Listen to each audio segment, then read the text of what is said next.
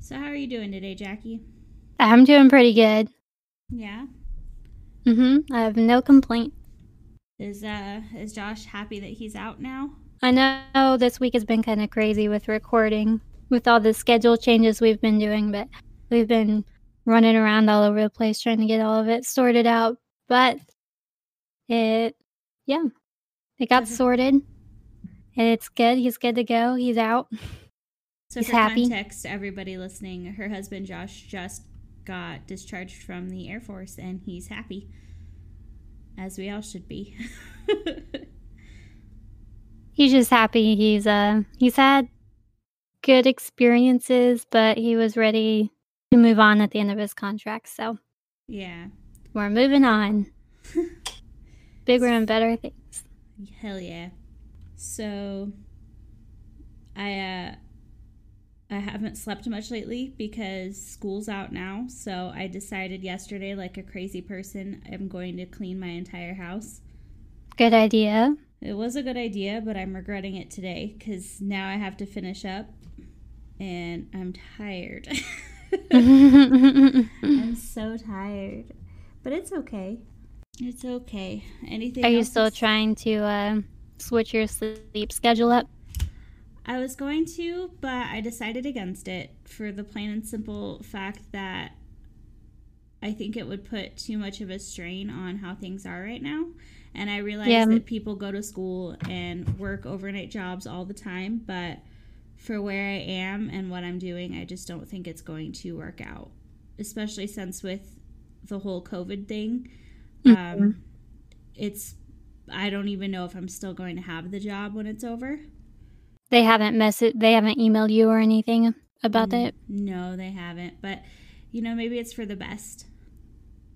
Yeah, I'm sure when things calm down, the job market will open back up.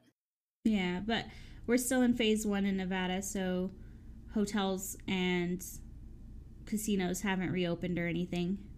Um, I'm just staying at home, doing my thing, going to work when I need to, and that's it. save. Oh, um, I got a new. Uh, well, Ryan and I are thinking about moving apartments to a Really? nicer complex. It has double the square feet that we have right now. And it's a two bedroom, two bath with a full size washer and dryer. And right now we're in a one bedroom, one bath with a stackable. It's yeah, but then you have to move. right, but it's cheaper and it's in a better part of town, which I understand that, you know, people need help, things like that, but I don't like a lot of people just being out and about late at night that I think might, well, you live in Reno, I know, I know. so That's not what I'm saying. What I'm saying is there's a lot of transient pop- population in Reno, and we live in a spot where it's close to downtown, so there's quite a few people that like go through our garbage, and our neighbors have asked us for money before, so we're just trying to look for a safer part of town Mm, that's a little quieter. So we found a place that's uh, about 20 minutes away from where we are now. that's So, not bad. No, it Sounds like you like all. it. Yeah, we're excited about it. We're probably going to move the last week of June. And uh, mom and dad said they'd come help if we get them the exact date soon. That's not bad. No, not bad at all. I'm Help is little- always nice. Yeah, I'm a little worried about how mom's going to do with the cats. Yeah, that might be rough. But she's got she's got her allergy medicine. It should be okay. Um, dad said so I was talking about it and I was like, well, we were thinking that we'd probably get everything moved over and then hire like a moving company for like the really heavy stuff that I can't lift. And dad's like, no, no, that's not necessary. Uh, Ryan and I will be there and we will drink a beer while you and your mom do it. Nice. it was a dad joke of all dad jokes lately and it's just it made me really happy and i was like oh in that case don't worry about coming down mom was in the background like absolutely not i'll be moral support are you and josh still thinking about moving Uh, I don't know. Just the whole process. I told you. I know we talked about this um offline, but I want to go through everything in my house and just throw ninety percent of this stuff away. Like That's I've been home doing. all the time. I feel like everything's messy. I just feel like I have too much stuff. I so moving right now with everything the way it is, I'd probably lose my mind. Just a little. I definitely need to. Have you heard of the Marie Kondo show? The yes. Art of Tidying Up? Yeah. I yeah. feel like I need to binge watch a couple episodes and fix my life. there was a tweet about that, and I know I mentioned tweets before, but this tweet was like, does this item spark joy? No, it doesn't. And then mm-hmm. later, sitting in an empty house, oh yeah, I have depression. Oh. And that's how I feel. oh boy. I mean, I really like Marie Kondo, and I like the idea of that, but I also have Ryan who no offense to anybody out there, but was an only child that did get everything he ever asked for. So he is not very happy when I try to throw his things away. But he recognizes it, and I've cut down on the cables in our house by like 75%. That's good. Yeah, he wasn't very happy, but he kept only one of each cable. You, you know what you guys should do? What? You should get a rabbit. A rabbit? Hmm. Okay. and then they chew through all those cables. Just throw them out. Oh no! It was like, an accident. It got to this one too. I know it looks like scissors, but it definitely wasn't. it was definitely the rabbit. Goddamn rabbits are a problem. I think they make good pets though. From what I've seen, a lot I, of people keep them. I would get one if I didn't think my cats would murder it on accident by trying to play with it too hard. It would start hopping and they'd be like, absolutely not. I must chase the thing. When our dog was little, she ruined a couple Xbox controllers we had and a few a few sets of headphones because she just liked, I guess, the way the electricity tasted or something. because she, it was like a giant target was painted on those. She oh, just no. chomp them. I don't know how she survived. the cable chewing or the aftermath. Oh no. We oh, were no. so mad. She got time out a lot. Yeah. I got a uh, a fancy wireless Xbox controller and it ran on batteries and I was like, "Oh, it's not too big of a deal. Like 2 AA's pretty standard." That thing ran out of batteries after like 4 times using it and I was like, absolutely not. So we had to go online and buy separate, like, rechargeable battery packs mm-hmm. and a stand so we could recharge it. And I'm just like, I don't That's understand. pretty normal. I know, but it just doesn't make sense to me. Like, if someone wants something wireless, why not pre install it with that? Or why not have the option to come with that? Money. I know. cash dollars. I have your answer right there, ready to go. Ask me something else. I want to be a millionaire. Okay, why doesn't my hmm. cat love me? Is it also money? Probably. Oh God. Oh, God probably oh, been buying him some cheap food. He's like, "Where's this fancy feast? I see the commercial. I know it's, it's, there." I think it's actually the opposite. I've been fi- buying them like grain free expensive food because when we had our dog Oscar, he developed he was a pug so he had lots of problems but he developed an allergy to like wheat and stuff and it turns out that's the most common allergy is to either wheat or corn for animals. Yeah not a lot of dogs eat corn in the wild. Yeah exactly so i switched to grain free completely and i think they're angry that they're not getting the really tasty meow mix or stuff like that. But when That's we buy them did. the cheap food now, like if we're short in a payday and we're like, oh, we ha- we have to buy them this uh this cheaper stuff, they just throw it all up, and I'm like, God damn it. Poor like, this, babies. This is bullshit. No, I think they do it on purpose, and I think they do it when specifically we don't give them the food they want or they need attention because the oldest cat, Jesse, will come out here, make eye contact with me, and make sure I'm watching him, and then throw up. Mm. And I'm like, you're right by the hardwood floor. You can't move over two feet. And he just looks at me like, Are you going to pick this up? He does a little snap, snap thing. Yeah. It's weird because they don't have fingers. I know. I you know I thought that was weird.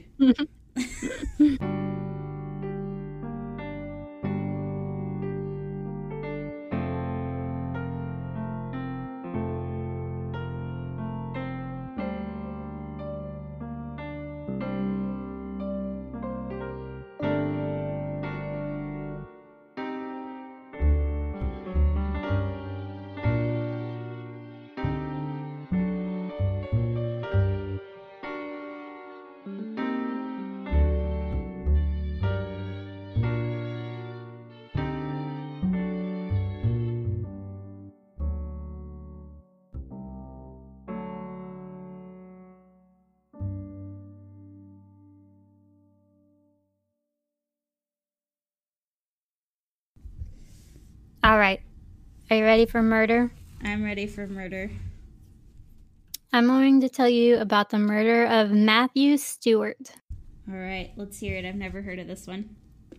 I'm not surprised because I found three news articles about it total.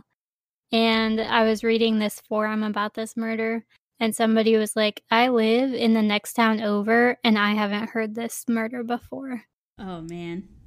So I'm going to try and do my best to tell you this story and move it into the public's eye because I think it's very interesting. Very interesting. Okay. Very interesting. I'm ready. Let's go. Okay.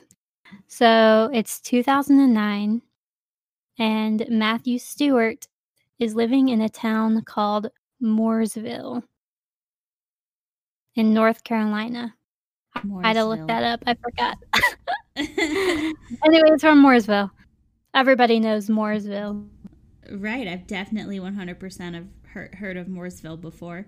hmm North Carolina. What's North Carolina? I don't know that one though. Matthew Ryan Stewart is 31 years old and he's an RN. And he's married to Angela, who goes by Angel, who's also an RN. They have three children. Um, I'm not sure how old the oldest one is. I think she's like four. None of these really say. But she has a two year old and then she has they have a young baby. So in all the initial reports, and I'm gonna kind of tell you this way so you don't see the twist coming. Okay, I'm ready. Okay. She.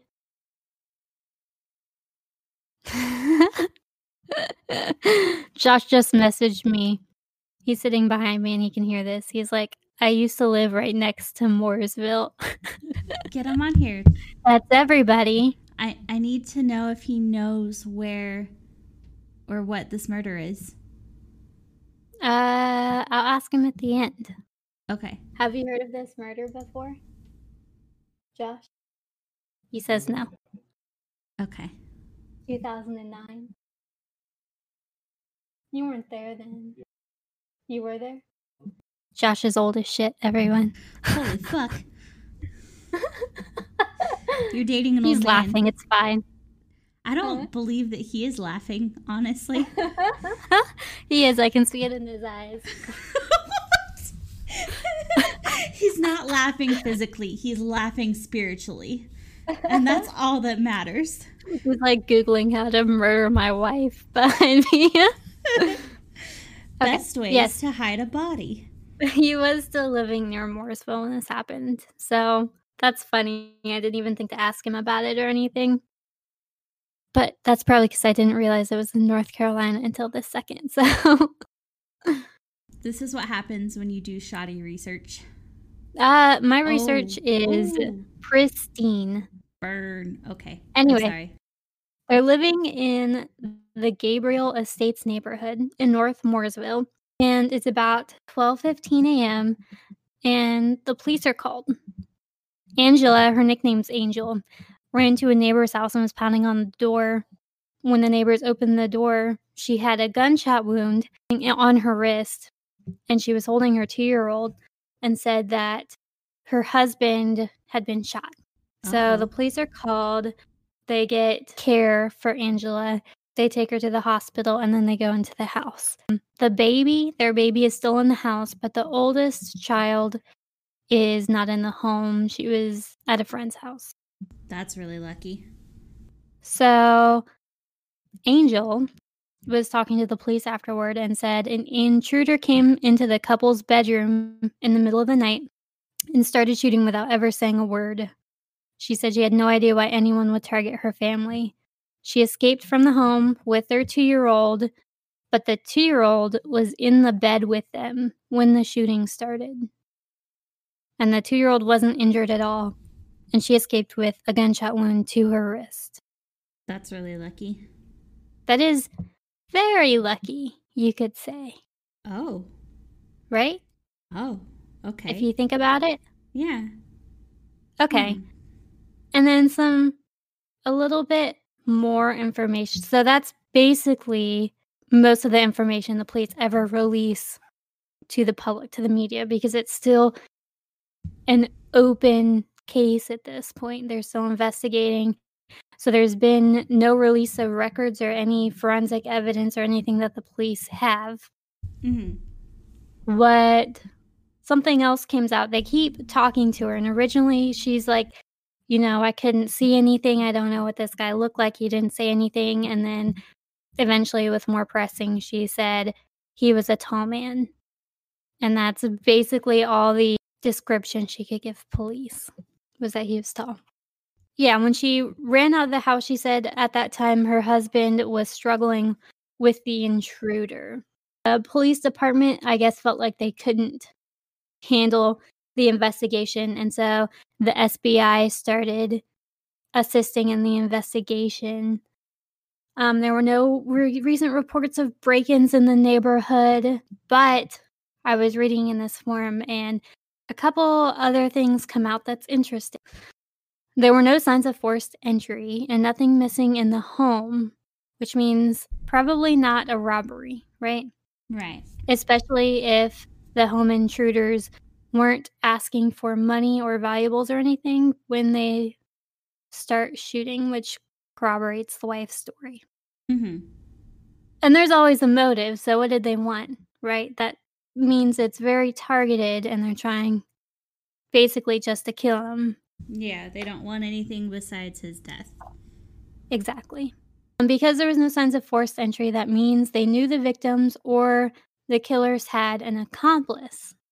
The wife's mother eventually tells the police she woke up in the middle of the night and so she got up and went to her daughter's house, Angel's house, hmm but um, stopped by a store and bought a gallon of milk. And she went into the house and put the milk in the fridge and said, normally when this happens, because it's a common occurrence, it was about 11 p.m. that night, she would normally just sleep on their couch.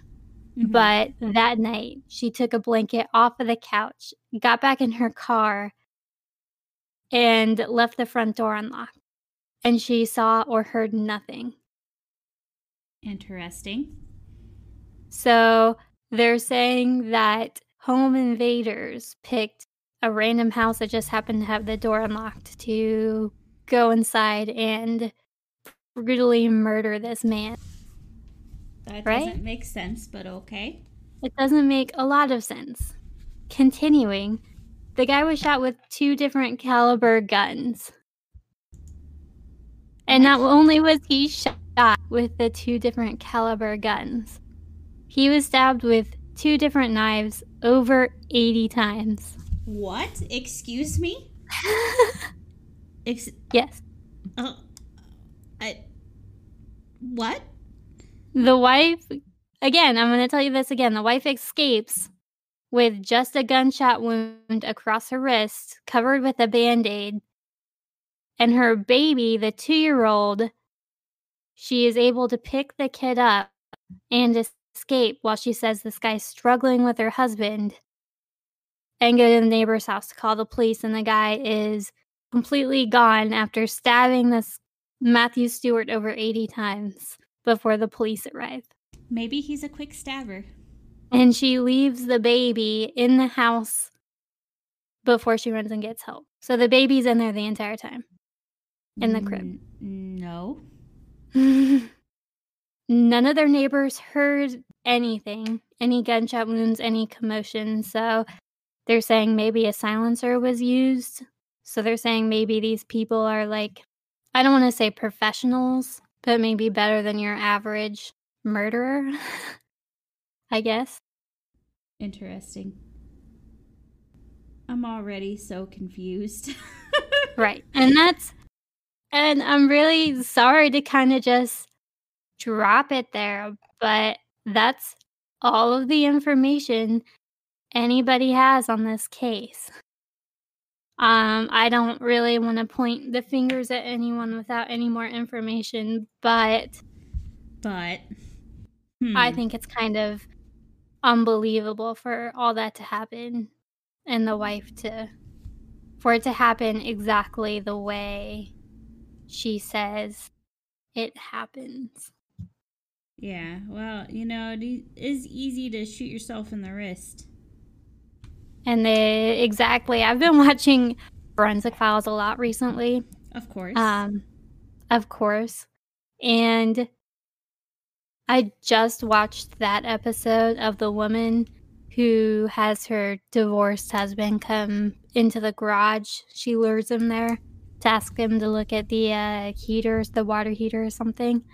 And she gets shot in the arm and he gets shot like 10 times and dies. And she calls the police and they come and she's like, oh, it was a robbery or something.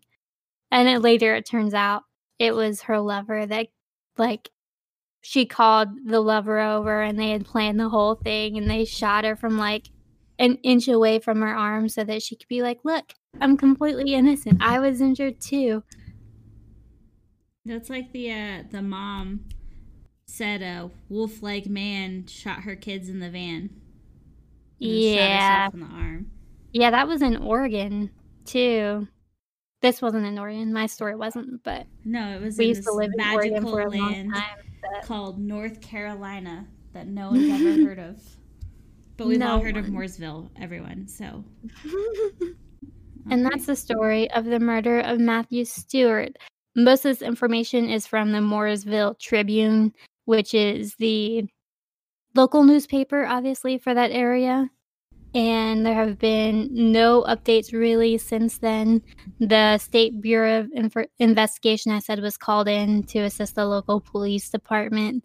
They want people with any information to call 704 664 3311 or Crime Stoppers, which is at 704 658 five, six, and they're offering a reward for information. But based on this, the police don't really have anything to go on. I'm hoping they found forensic evidence or something, but yeah, there's been nothing else released about this case ever. Yeah. So I think the chances of that happening is well, not great. I'm just gonna say I'll, I'll cross my fingers and hope, but hopefully justice happens. Hopefully. I wish somebody would look into it a little bit more because it seems like this one is I don't want to say easy to solve.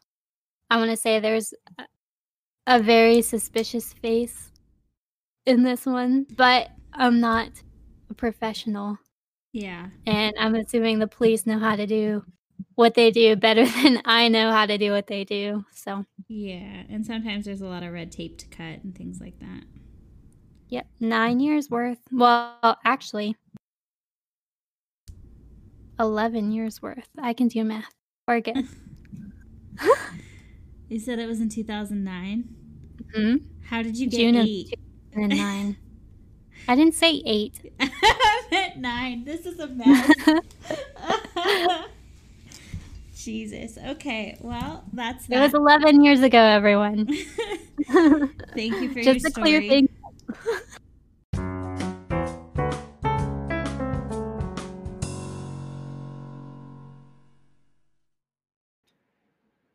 everyone, it's Izzy here. And if you didn't know, I'm the one of us that's responsible for editing and uploading our podcast.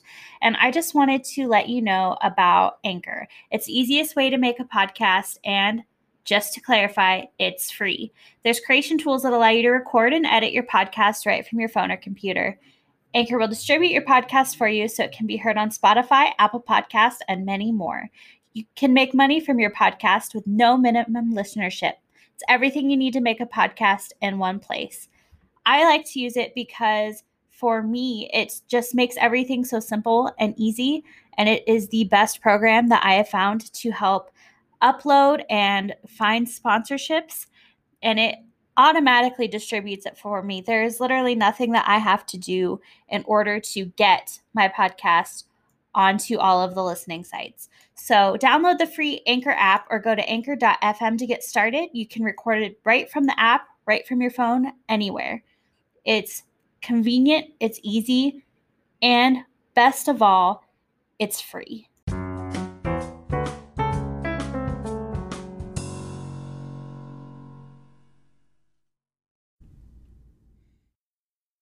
Okay, and we're back. I hope everybody enjoyed that ad. Ad break. I uh, I put some fancy music in there too. That's exciting. Look at you go. Yeah, it makes it makes all the ads exciting. I always skip them when I listen to podcasts. Hey, I don't hey, care. Hey, get listen. out of here with your ads. No, listen. Press skip ten times. They sponsor us, and we can afford to do more things. So I please don't listen to our ads. Care. I care. I don't care when I'm listening to podcasts. I don't care right now. You guys skip if you want to. I'm cutting that out. You stop it.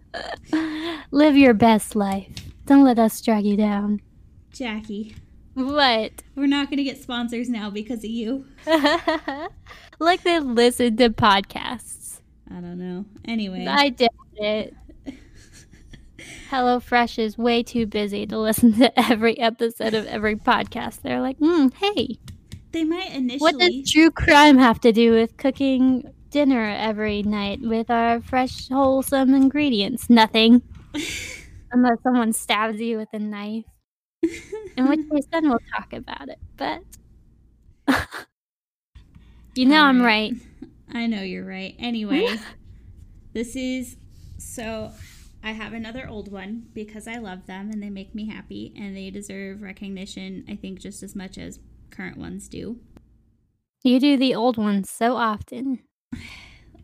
I don't need you to judge me. It's been every episode.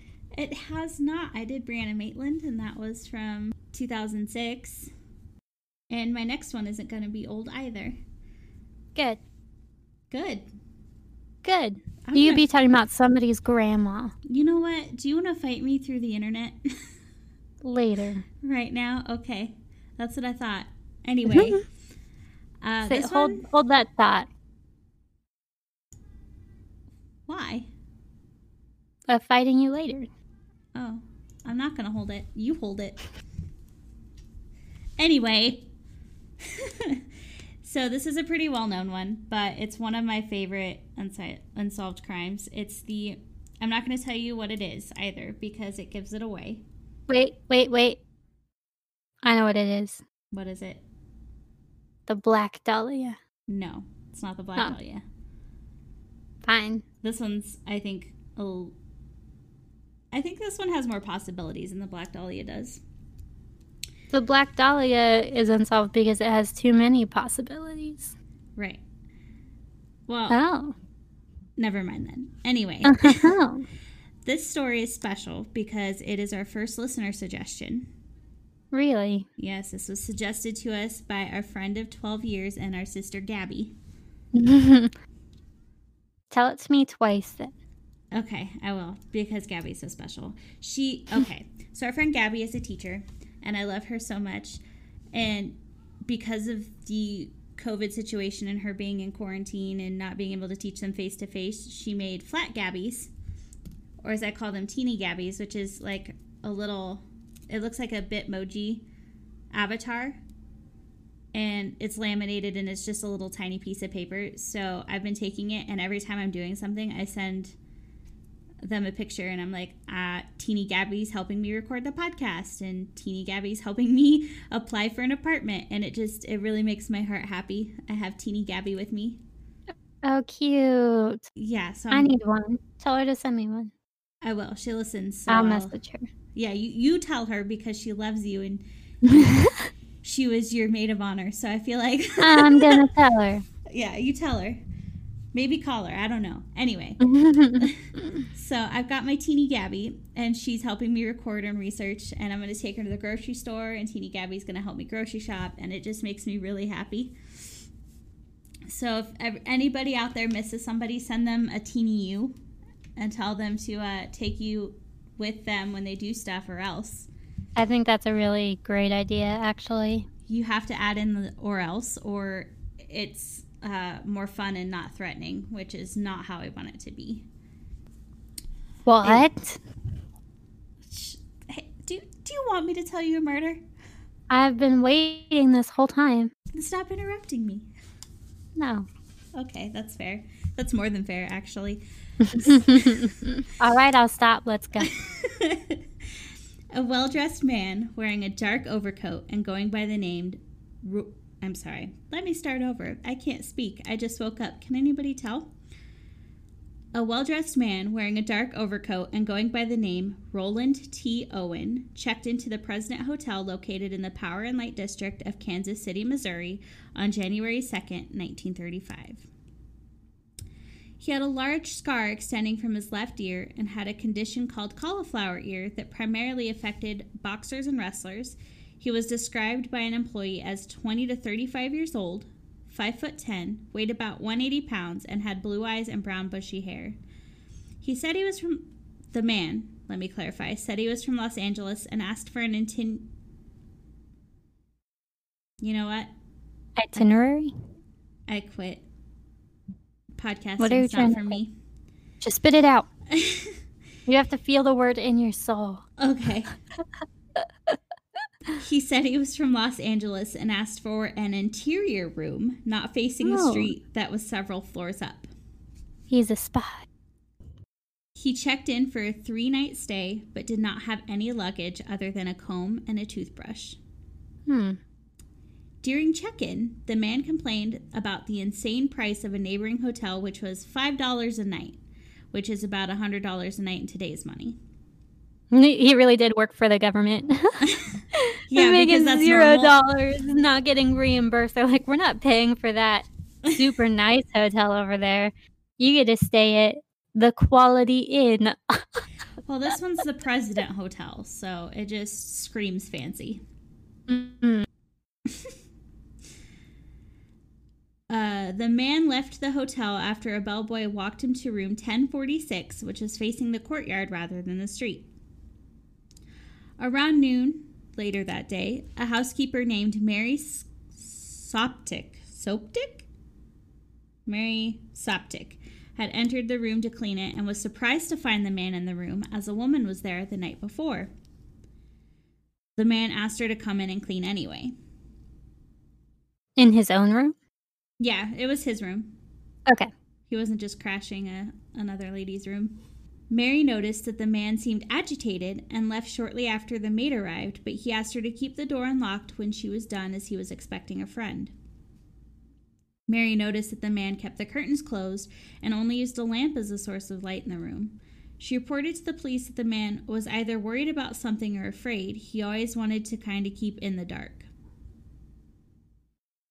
Mary returned to the room at 4 p.m. with clean towels.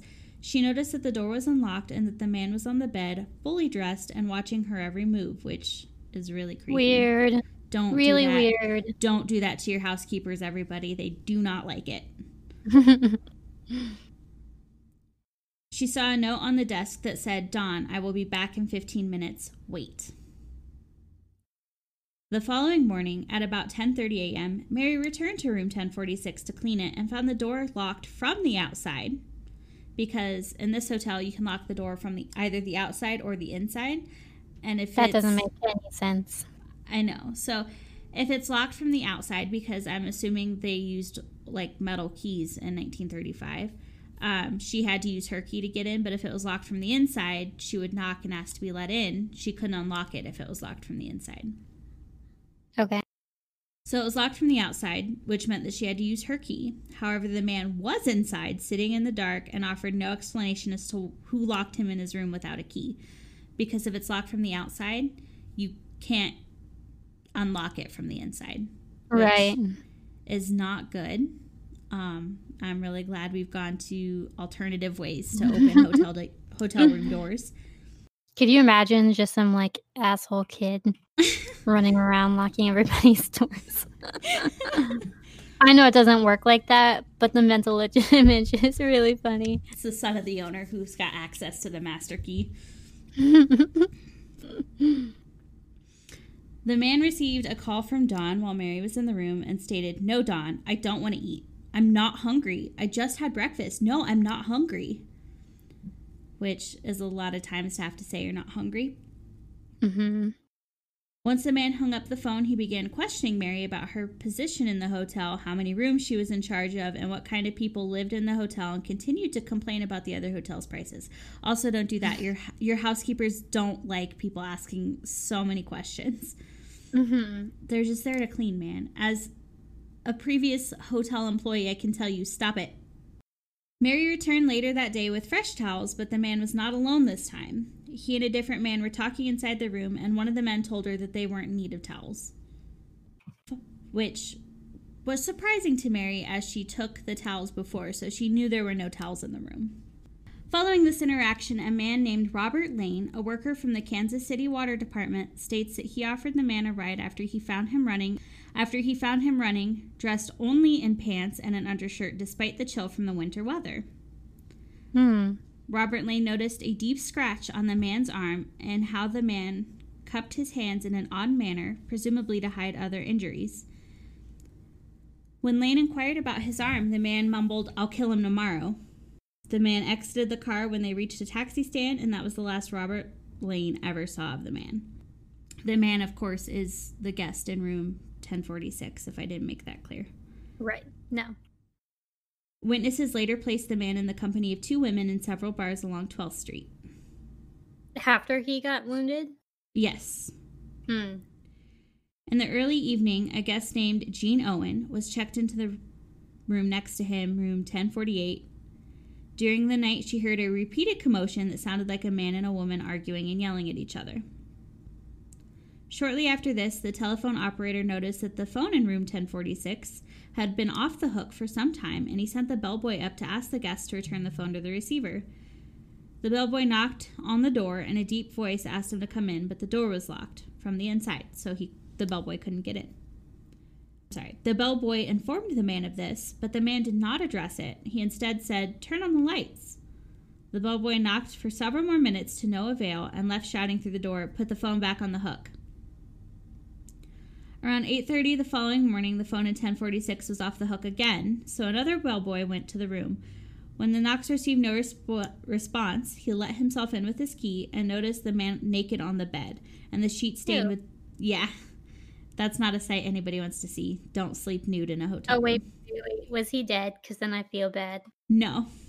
Okay. But the sheets were stained with dark marks. The bellboy put the phone back on the stand and left, assuming the man was just passed out drunk. About half an hour after this, the phone was off the hook once again, so another bellboy went to deal with the issue. He is quoted as saying, When I entered the room, this man was holding, I'm sorry, this man was within two feet of the door, on his knees and elbows, holding his head in his hands.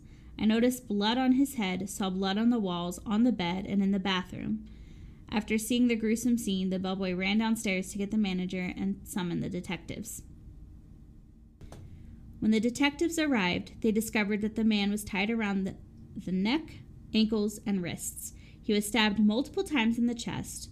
One of the knife thrusts had punctured his lung, and his skull was fractured from repeated blows to the right side. The man was still conscious, and a detective asked him who had been in the room with him. The man answered, Nobody. The detective asked him how he got hurt, and the man replied that he fell against the bathtub. What? The, de- the detective then asked him if he had tried to commit suicide, and the man simply replied no before falling into a coma. The man Who died in. stabs themselves? Wait, wait, wait. Who stabs themselves several times commits suicide? Uh, What? after, and he was bound around his neck, ankles, and wrists, which he clearly did, and then somehow stabbed himself. He's like, yep, it was me. Got me. And he also beat himself in the head. Mm. The man died in the hospital in the early morning of January 5th, 1935.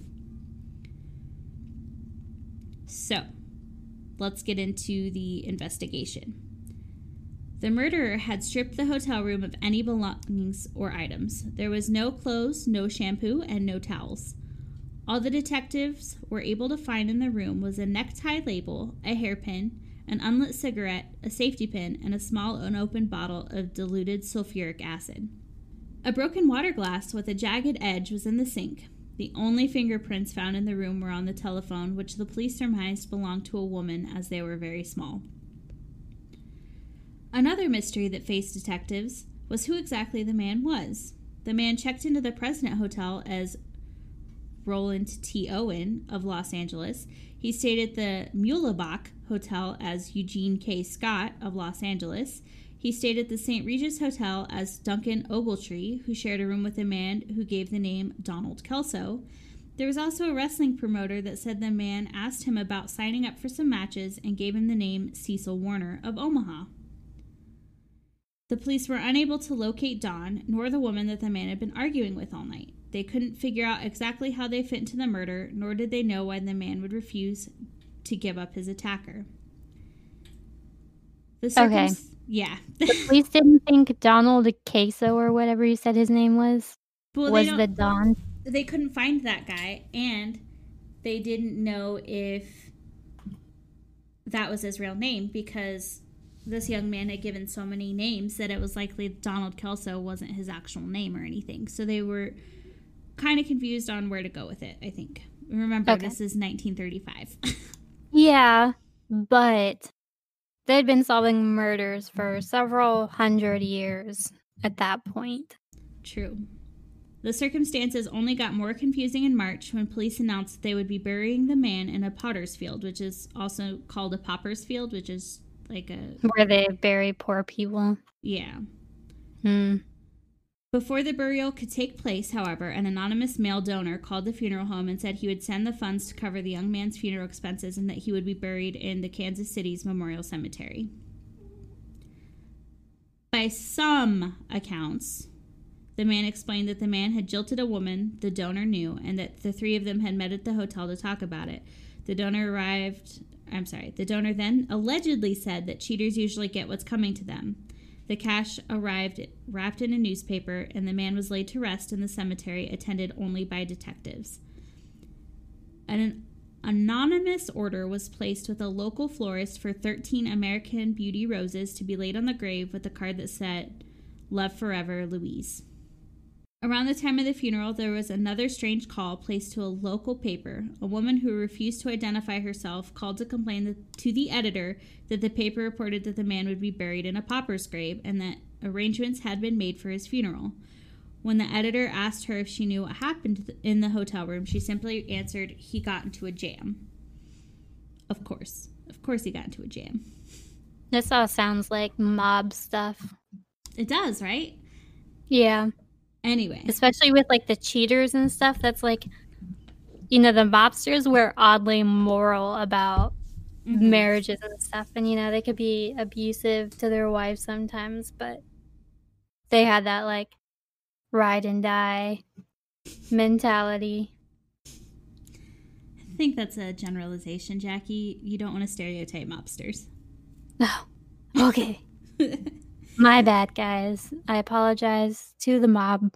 If any mobsters want to write in and let us know uh, if they do cheat on Stop their wives, please send us an email to ucsfpodcast at gmail.com. Thank you. two years, two full years after the murder, a friend of Ruby Ogletree showed her a copy of the May 1935 issue of the American Weekly, where an article titled The Mystery of Room Number 1046 showed the body of her son, Artemus Ogletree. His body was shown in profile, and she was able to identify the scar on his head as a burn from his childhood. This was confusing to Ruby because if the boy in the article was in fact her son, then he had been dead way before she started receiving the typewritten letters, which confused her as her son didn't know how to type, and phone calls from a man named Jordan that stated Artemus had saved his life and married a woman in Cairo. The final letter stated that Artemus was sailing to Europe. Ruby sent the letters and photos of her son to the police, and the man was confirmed to be her son, Artemus Ogletree. The only possible suspicious face in this case is a man who went by the alias Joseph Ogden, who was arrested for the murder of his roommate. One of Joseph's, Joseph's former aliases was Donald Kelso, and he had a similar appearance to the Donald Kelso that stayed at the St. Regis with Ogletree. Unfortunately, this connection was never pursued. They And didn't that- ask him. They didn't ask him, I guess. A waste. Yep. I Damn you, Kelso. he had previously been arrested, so I don't know if this was found out before or after. Um, So, um, the sources I used was an article titled "Love Forever, Louise: The Mystery of Room Number 1048" by Deanna Cioppa. I'm sorry if I butchered that. On mentalfloss.com, an article titled "Roland T. Owen and His Bizarre Murder in a Kansas City Hotel" by Les Hewitt. On historicmysteries.com, and an article titled "Creepy and Unexplained: Roland T. Owen, the Man Who Never Checked Out" by America Moreno on magnettribune.org. And that was the story of the murder of Artemus Ogletree. yeah, you could have said that at the beginning, and I would have had no idea what you were talking about. So I So, wanted his identity to be mysterious. I wanted to tell you uh, his name as they they found it out. Especially because he used so many aliases. Whew, yeah, so that was the murder of Artemus Ogletree. I hope you enjoyed it. it was very interesting. I haven't heard that one before. I definitely think three, like spy games. Yeah, there's a bunch of theories that he was a spy. There's a bunch of theories that he was a mobster. There's a theory that um, whoever this woman was was cheating on him with Don and they murdered him together. All that kind of stuff. Yeah, that's what that note was implying, huh? Yeah. But, I mean, the truth will never be known, but it is interesting to speculate. And that's what we do. If you like this podcast and you'd like to get updates, you can follow us on any of our social media Facebook, Twitter, and Instagram at UCSF Podcast. You can also send us your stories or send us suggestions to ucsfpodcast at gmail.com. And we just got our Patreon page up and running. So if you like what we're doing, you'd like to support us, and you'd get you'd like to get access to some more bonus content, you can find us on Patreon at UCSF Podcast. The link is in the show notes. Any advice you want to give, Jackie? Nope. Uh, don't cheat on someone in the mob. That sounds like pretty solid advice right there. Actually, how about this? Just don't know anybody in the mob. You got an uncle That's with a mysterious past? Cut him out. You don't need to talk, to him